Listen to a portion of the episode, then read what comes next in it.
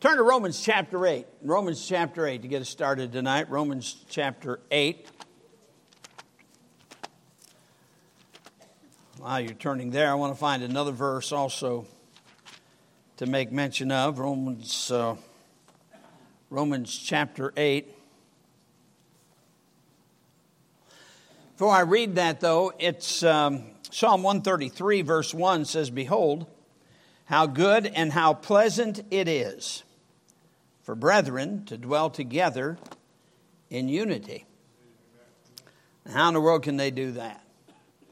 Romans chapter 8, beginning in verse 28, the Scripture says, "And we know that all things work together for good to them that love God, to them who are the called according to his purpose. For whom he did foreknow, he also did predestinate to be conformed to the image of his Son, that he might be the firstborn among many brethren.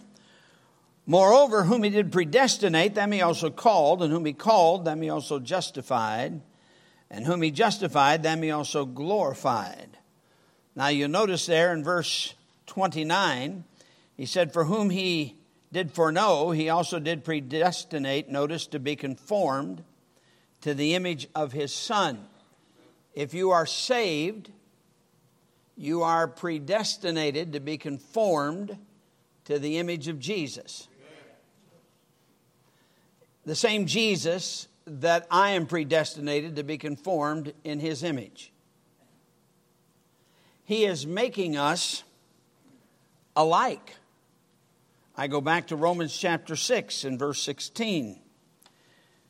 "Know ye not that to whom ye yield yourselves servants to obey, his servants ye are to whom ye obey, whether of sin unto death or of obedience unto righteousness." It's been a few years since I brought this thought, but I want you to meditate upon it, not just now, but also through the week, some truths that we need to get a hold of. Did you ever hear sometimes people make statements about our practice or a church's practice or people's practice? And when you first hear it, it's something that bothers you, and this is kind of a reaction against something you feel a little uneasy about. And you say, "Well, yeah, that's right, that's good." But then you think about it, and after a while you come to the conclusion, well, that's a pretty dumb thought. I mean, a lot of times you even have to repeat it yourself before you realize how ignorant it really is. For instance, there are people that like to complain about what they call easy believism. Now, easy believism, I think most of them would take it to be this, that it's harder than just asking Jesus to save you. They would definitely strongly use the word repentance in that. You've got to understand more than just your need to trust Christ as Savior. And yet, I read the book, and the book makes it very plain. It's easy to believe. The book of John, the purpose of the book of John, it says, "Many other signs truly did Jesus in the presence of his disciples, which are not written in this book. But these are written that you might believe that Jesus is the Christ, the Son of God, and that believing you might have life through his name." Now understand what the term easy believism was born out of. And it's the soul winning programs that tell people that just simply read a verse, say, "Do you believe it?" And they say, yes, they believe it. And they say, well, therefore you're saved. And yet there's been absolutely no change made in their life or in their heart. There's none of the change talked about in 2 Corinthians chapter 5 and verse 17.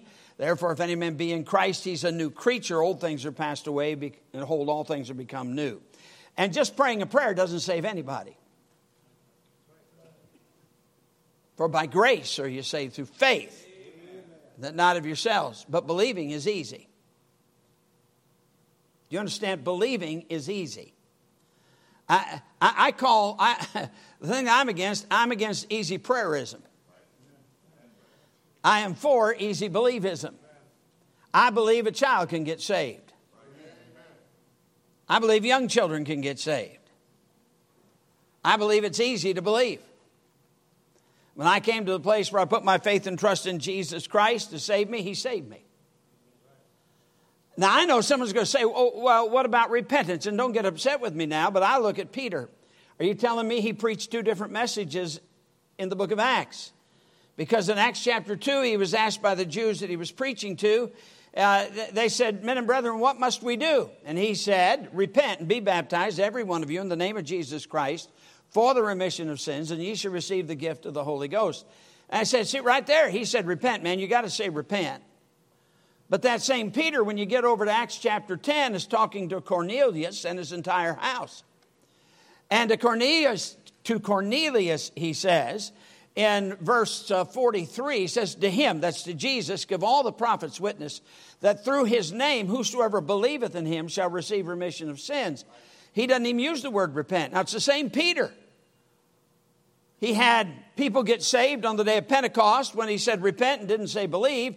He had people get saved in Acts chapter 10 when to the whole house of Cornelius, and they were filled with the Holy Spirit as proof that they had trusted Christ as Savior. And he never used the word repent. By the way, both of those are great Bible words. There's nothing wrong with either one. In Acts chapter 2, however, if you look at what Peter preached, he told these people that they were guilty of rejecting Christ and crucifying him. Well, if you repent of rejecting him, what have you done? You believe. Cornelius had not rejected him. And so we use the term believe and not repent. It kills me some of these people say, no, you've got to use this word. You've got to use that word. Peter used two different words. They both worked because they were the same thing. That's what it comes down to. Anyway, I got a little off there on easy believism, but so you'll understand. I do believe it's easy to get saved. When a little girl got saved today in junior church, that was easy. We've seen a lot of people get saved, and it's easy to get saved. The people who usually stay outside are trying to come up with something hard. Easy to believe.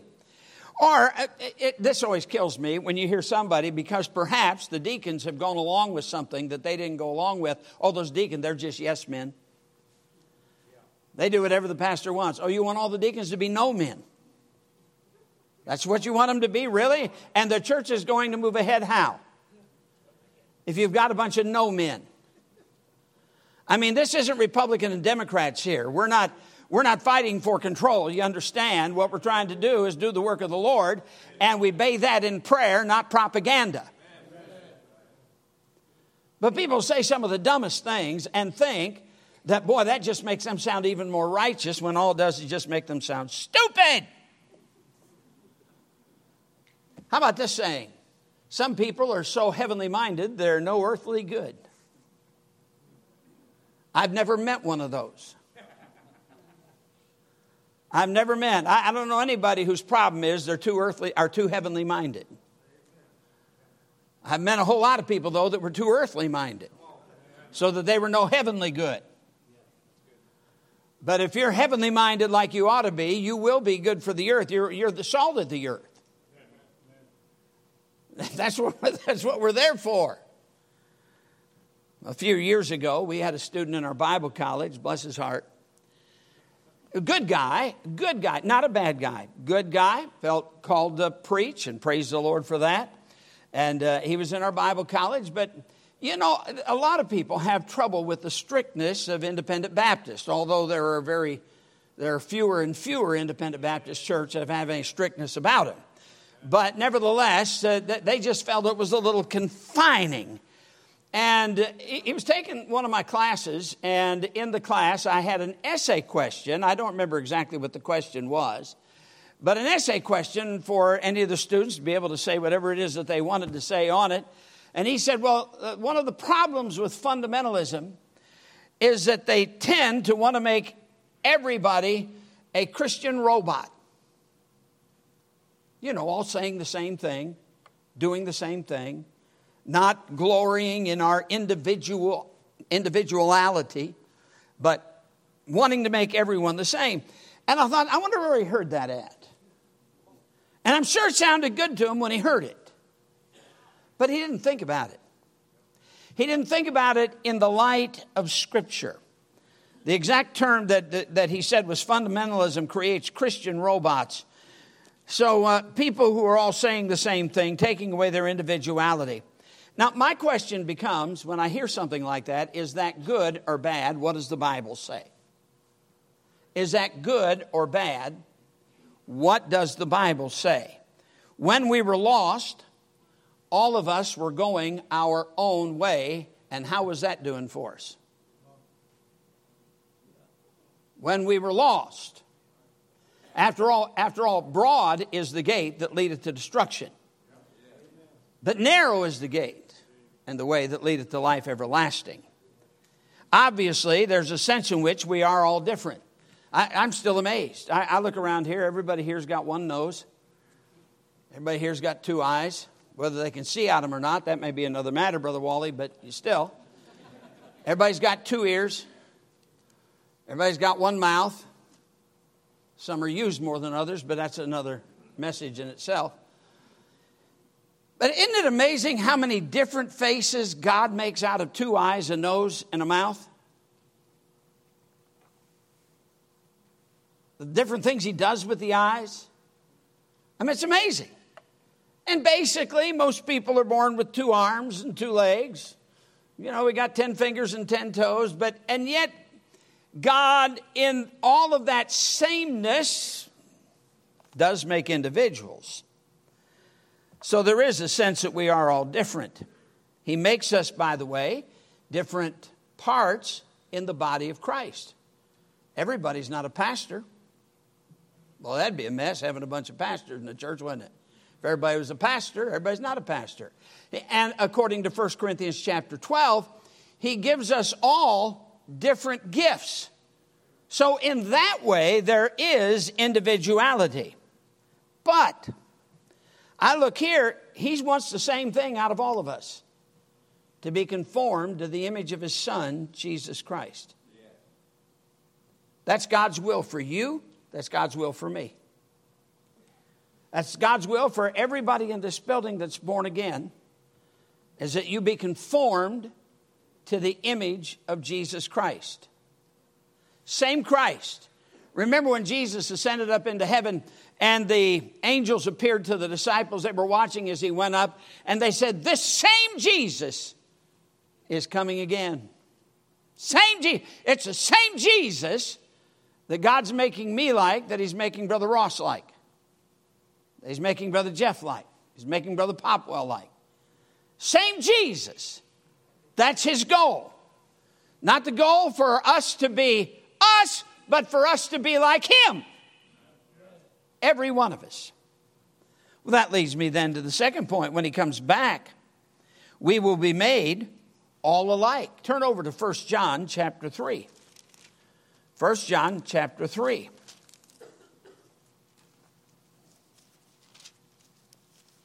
I just want you to think about these things tonight.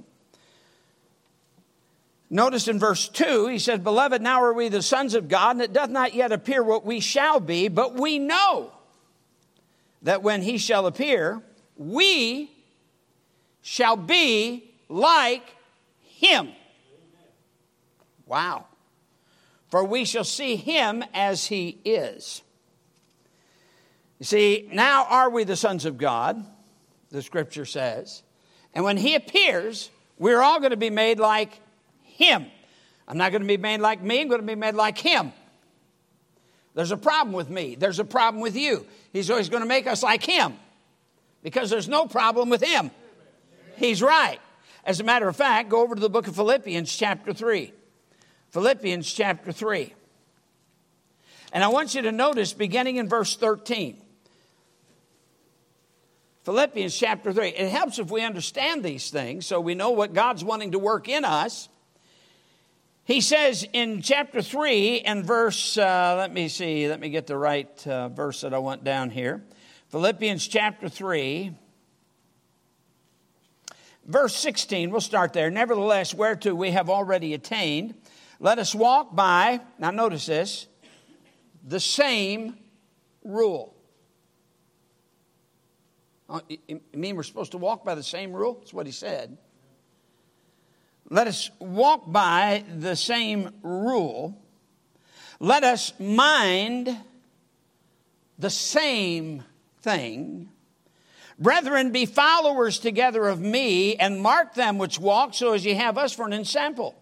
For many walk, of whom I have told you often, and now tell you even weeping, that they are the enemies of the cross of Christ, whose end is destruction, whose God is their belly, whose glory is their shame, who mind earthly things. For our conversation is in heaven, from whence we also look for the Savior, the Lord Jesus Christ, who shall change our vile body, that it may be fashioned like unto his glorious body, according to the working whereby he is able even to subdue all things to himself. We're going to be like him. Not only that, we are to have the same mind. If you look over at chapter 2, verse 5, he says this to the believers, "Let this mind be in you, which was also in Christ Jesus." Now, he goes on to explain what he's talking about here in the passage, but the point is this: he wants this mind in all of us.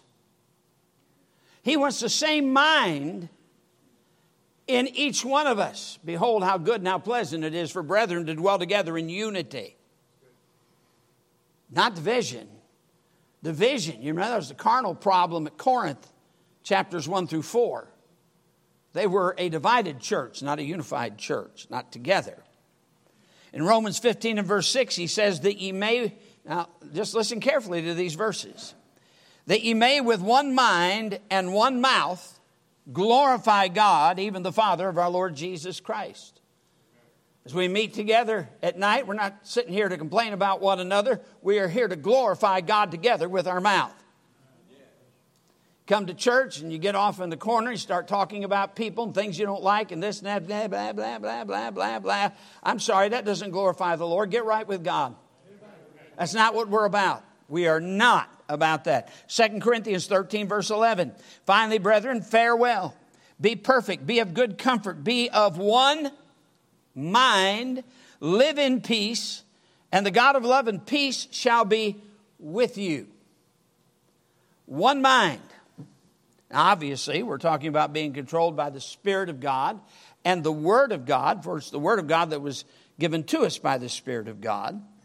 He tells us in Philippians chapter 1 and verse 27, "Only let your conversation be as it becometh the gospel of Christ, that whether I come and see you or else be absent, I may hear of your affairs, that ye stand fast," now get this, "that ye stand fast in one spirit, with one mind, striving together for the faith of the gospel." It is what the church is about. One spirit. One mind. Philippians 2:2, "Fulfill ye my joy, that ye be like-minded, having the same love, being of one accord and of one mind." Man, there are a lot of verses. 1 Peter 3:8, "Finally, be ye all of one mind, having compassion one of another. Love as brethren, be pitiful, be courteous." Go over to 1 Corinthians chapter 11. This is phenomenal. 1 Corinthians chapter 11. Oh, that Paul. He just always wants us to be like him. Notice what he says. "Be ye followers of me, even as I also am of Christ." Now, if he is following Christ and I follow him, who am I also following then? Christ. If he is following Christ and I'm not following him, am I following Christ? No. Well, there goes my individuality. No. No. Not at all. We are to speak the same things. I have to confess that there are times I wondered, did God write a verse in the Bible that he did not mean? I mean, is this some pie-in-the-sky thought? Go over to 1 Corinthians chapter 1. 1 Corinthians chapter 1. This is an absolutely amazing verse. And of all things, he is writing it to a carnal church. He calls them carnal in chapter 3.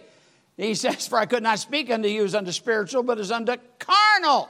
For whereas there's among you envying and strife and division, are ye not carnal, and walk as men?" So these first four chapters of 1 Corinthians, he's dealing with this division that there was among them. Everybody had their own little thing, you know, that was very important to them.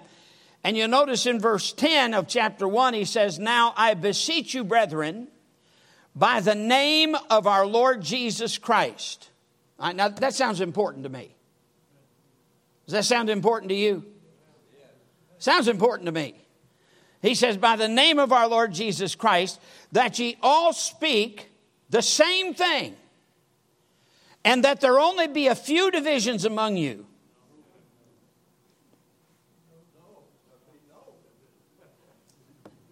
I'm sorry, I had a spell there for a second. I mean, come on now. I've been a Baptist pastor for almost 48 years. I don't know that I ever remember a time when there were no divisions. This is phenomenal. We can get a spotlight out, shine it on that verse, put it up here on the screen. No, I'm not. Don't put it up on the screen, but you know what I'm saying. "That there be no divisions among you, but that ye be perfectly joined together in the same mind and in the same judgment." I didn't write it. I never would have thought it was possible. But if he's commanding the church to do it, it should be. If we're going to be what he wants us to be. He was not rejoicing in their individuality. He was rebuking them for it. Now, in their particular case, each one had their favorite preachers. And what's amazing to me about this, Brother Weeks, is that the preachers that are mentioned here all agreed with one another. And yet they were divided on which one was their favorite. But they all agreed with one another. The people didn't. Some had Paul as their favorite. Some had Peter. Some had Apollos as their favorite. And some, no, I only follow Christ. But if Paul is following Christ and you're not following Paul, how are you following Christ? As we say, of course, in the South, this is not rocket science. He was not rejoicing in their individuality. Matter of fact, you get to 1 Corinthians chapter 5. This is a shame. Go over to 1 Corinthians chapter 5. This is the case where there was a man in the church, member of the church, who was committing immorality with his father's wife. So we would assume the way it's worded is stepmother, more than likely. Can't prove that exactly, but I'd say more than likely that was true. If you look in verse 2, he says, "And ye are puffed up, and have not rather mourned that he that had done this deed might be taken away from among you. For verily, I verily as absent in body, but present in spirit, have judged already as though I were present concerning him that hath so done this deed. In the name of our Lord Jesus Christ, when you're gathered together in my spirit with the power of the Lord Jesus Christ, to deliver such a one unto Satan for the destruction of the flesh, that the spirit may be saved in the day of the Lord Jesus." Here's an amazing thing. This was something the church was agreed on, that it was okay. And they were wrong. In other words, it's not okay to agree on wrong. We're to agree on right. The one thing they're agreed on. And they're wrong. So guess what? When they got together, they were to agree on discipline on that member of the church. They were to say the same thing about it that Paul was saying about it. Same thing. This isn't a matter of a church vote. He said you do this as a church. The whole church was to do it together. Should be no cause for a split in something like that, because the church is taking a united stand against sin, as it should. In 1 Corinthians chapter 6, when he says flee fornication, he makes it very plain. He tells us why fornication is so wicked, why it's so wrong, why it is so bad. It takes a member of Christ and makes him one with a harlot. They take that body which has been purchased by Christ and they become one. He makes it very, very plain. Everybody should have the same stand on that. As a matter of fact, let's go ahead and turn over there. This is good. This is just good stuff. I'm just trying to teach you some things tonight. Now, as I re-prepared this message, I should say, from years and years ago, I had nobody in mind. I still have nobody in mind. So if you're feeling bad right now, you might want to get right with God. Because this is not meant to pick on anybody. It's an interesting term right there. He says, all right, now notice how he begins this. Know ye not that your bodies are the members of Christ?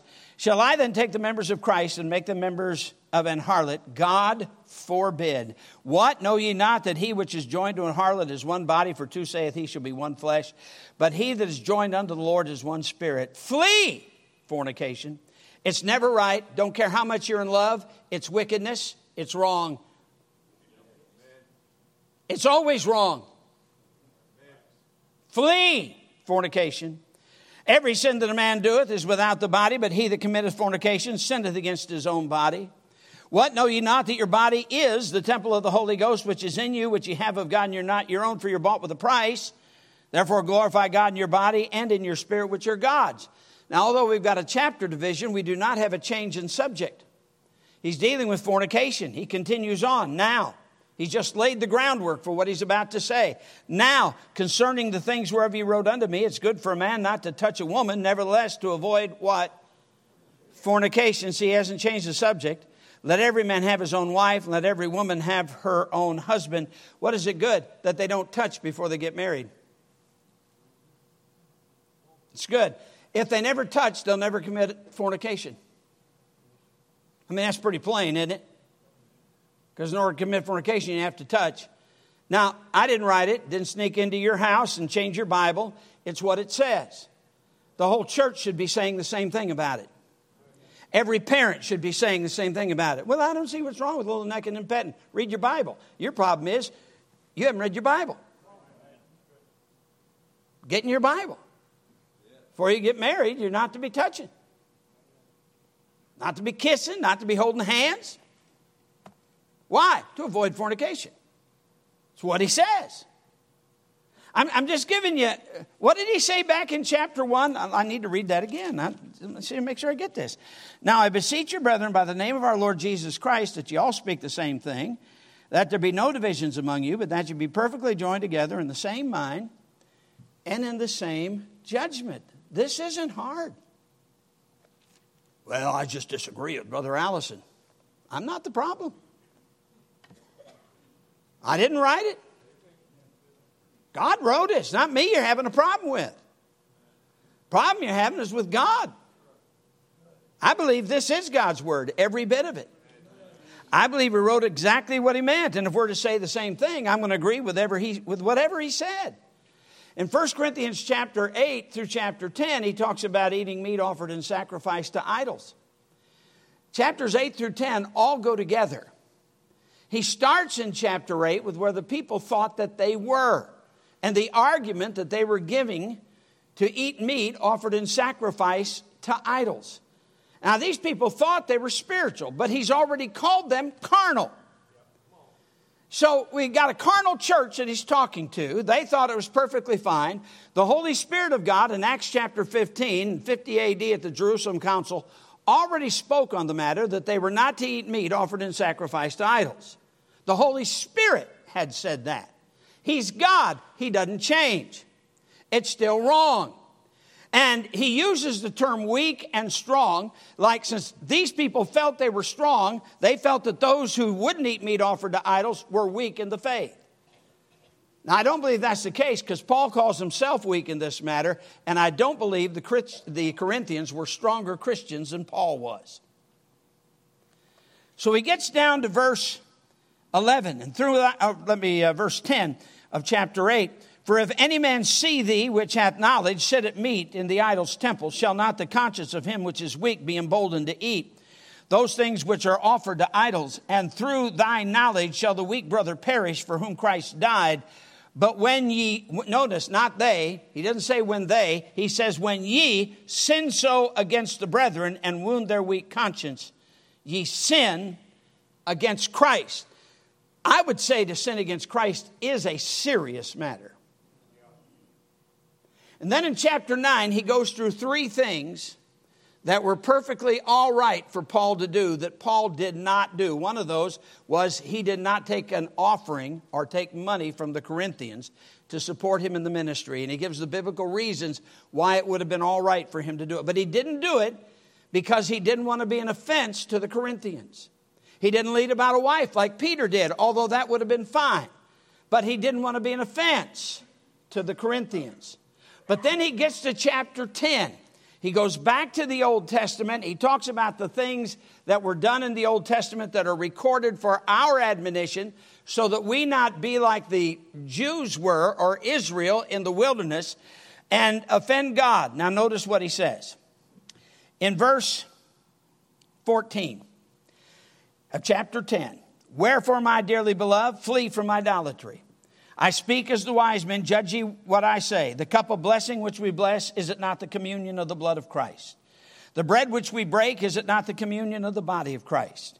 For we, being many, are one bread and one body, and for we are all partakers of that one bread. Behold, Israel after the flesh, are not they which eat of the sacrifices, partakers of the altar? What say I then? That the idol is anything? Or that which is offered in sacrifice to idols is anything? Now get this. He's bringing the argument home. But I say that the things which the Gentiles sacrifice, they sacrifice to devils and not to God. And I would not that ye should have fellowship with devils. Ye cannot drink the cup of the Lord and the cup of devils. Ye cannot be partakers of the Lord's table and the table of devils. Do we provoke the Lord to jealousy? Are we stronger than he? We all ought to have the same mind about eating meat offered and sacrificed to idols. We ought to be against it. Holy Spirit of God is against it.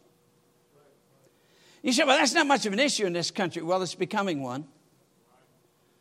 When you see on a meat package in any of the grocery stores around here, halal meats, you're talking about meats that when the animal was killed, it was sacrificed to Allah of Islam. And believe me, there are a lot of places, stores, I could name a bunch of stores right now where you can get halal meat. It says it right on the package. I'm just saying, ladies, you better check. We're not to have a part in it.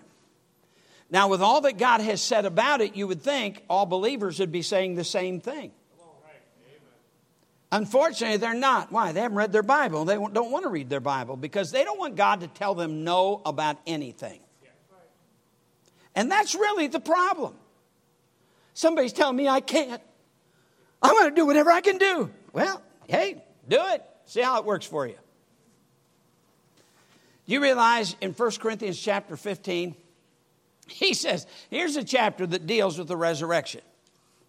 Our whole salvation is tied into the truth of the resurrection. If there is no resurrection, then our faith is vain, we are yet in our sins, and all those who fall asleep in Christ are perished. And yet he says in 1 Corinthians chapter 15, he says, he's saying this to the church at Corinth, how say some of you there is no resurrection? What were they doing in the church?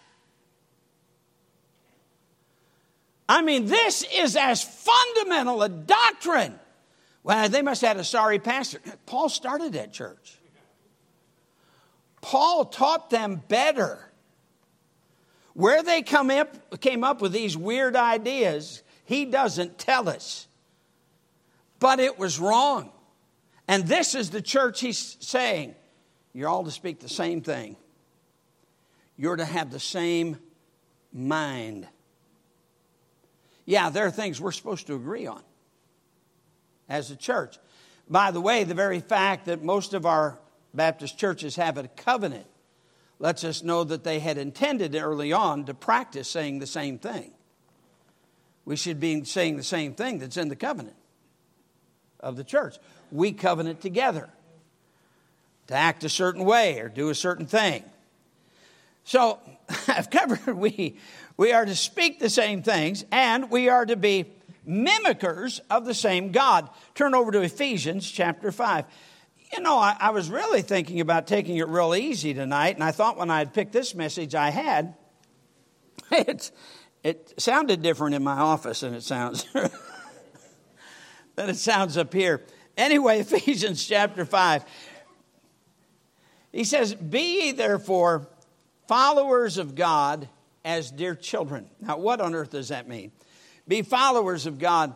I don't refer to the Greek very often. Sometimes the Greek word does give us a little fuller understanding. I think we see it in the English, but the word that's translated followers is the same word the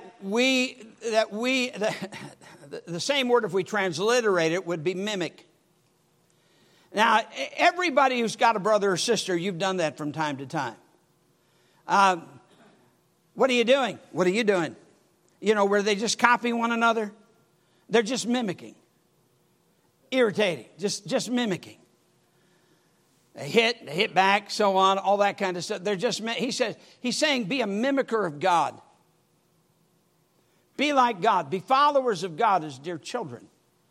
He wants us to be like him. Well, we've already seen that we are to be like him. But notice what he goes on to say.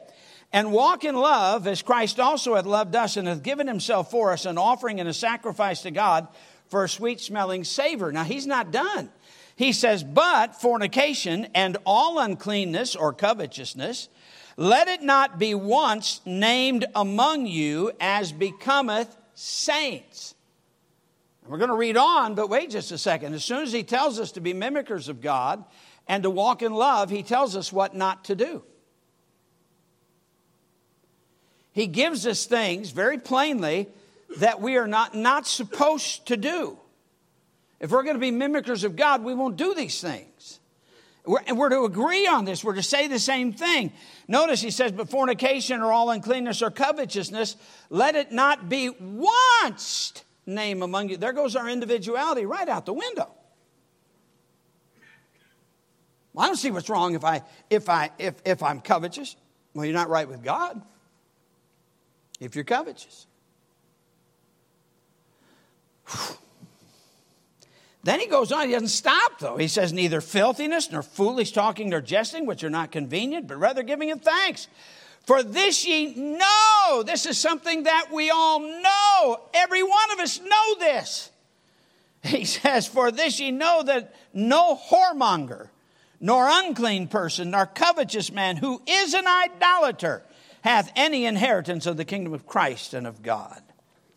It's interesting that immediately after he tells us that we're to be mimickers of God, he tells us things we're not to do.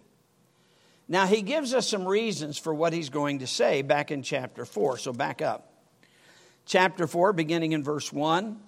I, therefore, the prisoner of the Lord, beseech you that you walk worthy of the vocation wherewith you're called, with all lowliness and meekness, with long suffering, forbearing one another in love, endeavoring to keep the unity of the Spirit in the bond of peace. We're to be endeavoring to be this way. There is one body, one Spirit, even as ye are called, in one hope of your calling, one Lord, one faith, one baptism. You notice we don't baptize 10 different ways. We baptize one way. That's by immersion. Amen. Sprinkling's not baptism. One God, Father of all, who is above all and through all and in you all, but unto every one of us is given grace according to the measure of the gift of Christ. And then he tells us why he gave certain gifts to the church. You get down to verse 11, he says, and he gave some apostles and some prophets and some evangelists and some pastors and teachers for the perfecting of the saints, for the work of the ministry, for the edifying of the body of Christ. Now notice this, till we all come in the unity of the faith and of the knowledge of the Son of God, unto a perfect man, unto the measure of the stature of the fullness of Christ, that we henceforth be no more children, tossed to and fro and carried about with every wind of doctrine by the sleight of men and cunning craftiness, whereby they lie in wait to deceive, and speaking the truth in love. In love. And we have such a spirit today in our whole world, we want to tell everybody off. Everybody who disagrees about anything, we want to tell them off. Well, that may be fine out in the world, but it's not fine in the house of God. speaking the truth in love, may grow up unto him in all things, which is the head, even Christ, from whom the whole body, noticed, fitly joined together and compacted by that which every joint supplieth, according to the effectual working of the measure of every part, maketh increase of the body unto the edifying of itself in love. And then guess what he does next? He tells us how not to walk. We're not to walk in darkness. This is such a strong teaching throughout our New Testament. We see in Romans chapter 16 and verse 17, mark them which cause divisions and offenses contrary to the doctrine which ye have learned, and avoid them. You see, that's why it's important that a pastor continue to just stand on straight, sound, hard doctrine and not budge. Preach the word, be instant in season, out of season, reprove, rebuke, exhort with all long suffering and doctrine, for the time will come when they will not endure sound doctrine. And we have to be careful because people will come in on purpose to lead people astray. They come in for that. And one of the shepherd's jobs is to point out the wolves, to get rid of the leaven of false doctrine. It's not to be there. With one mind, the church is to move forward, winning the lost, reaching the world with the gospel of Christ. We should be saying the same thing as the Word of God. Now, that's why we stand on the Bible we stand on. I've said it thousands of times, I'm sure, from this pulpit. You change the words of the Bible, you change the thoughts of the Bible. I've got a word-for-word Bible. That people are all excited about this ESV, the English Standard Version of the Bible. It's simply the Calvinist Bible. They didn't like what the King James said because it didn't say what they believed. It says, "For God so loved the world that he gave his only begotten son." It didn't say God loved the elect. It said he loved the world that he gave his only begotten son, that whosoever believeth in him should not perish but have everlasting life. That God gives man a choice. The ESV just changes a few little words. And suddenly you've got a Calvinist Bible. That's exactly the same thing that the Jehovah's Witnesses did with their New World Translation. They didn't like what it said, so they just came up with a new translation so they could slip in Jehovah's Witness doctrine. So that's why we don't budge on the Word of God. We can't. I've got the truth. To go to something else would mean I'm going to a lie. Things that are different are not the same. This is plain. Madison Baptist Church for 40 years now has a history of standing for God's truth. It'd be great if it go that way at least another 40 years or 120 years. But there are a lot of places that I went to that were great places years ago that I can't even go back to today because they stopped standing on the truth. We're not budging. We're not just accepting every little wind of doctrine that flies about. We're standing, thus saith the Lord. Just look at what God says here. Quit playing with the words. Quit playing with the thoughts. And let's say the same thing. Let's pray. Father, we come to you in the name of the Lord Jesus. God, help us to stand. Help us to stand in our own lives. Help us to stand in our families. Help us to stand in our church. Dear God, please, we have a great task ahead. I thank God for all the missionaries that we've been able to support. Thank you for this dear brother and his wife and his family.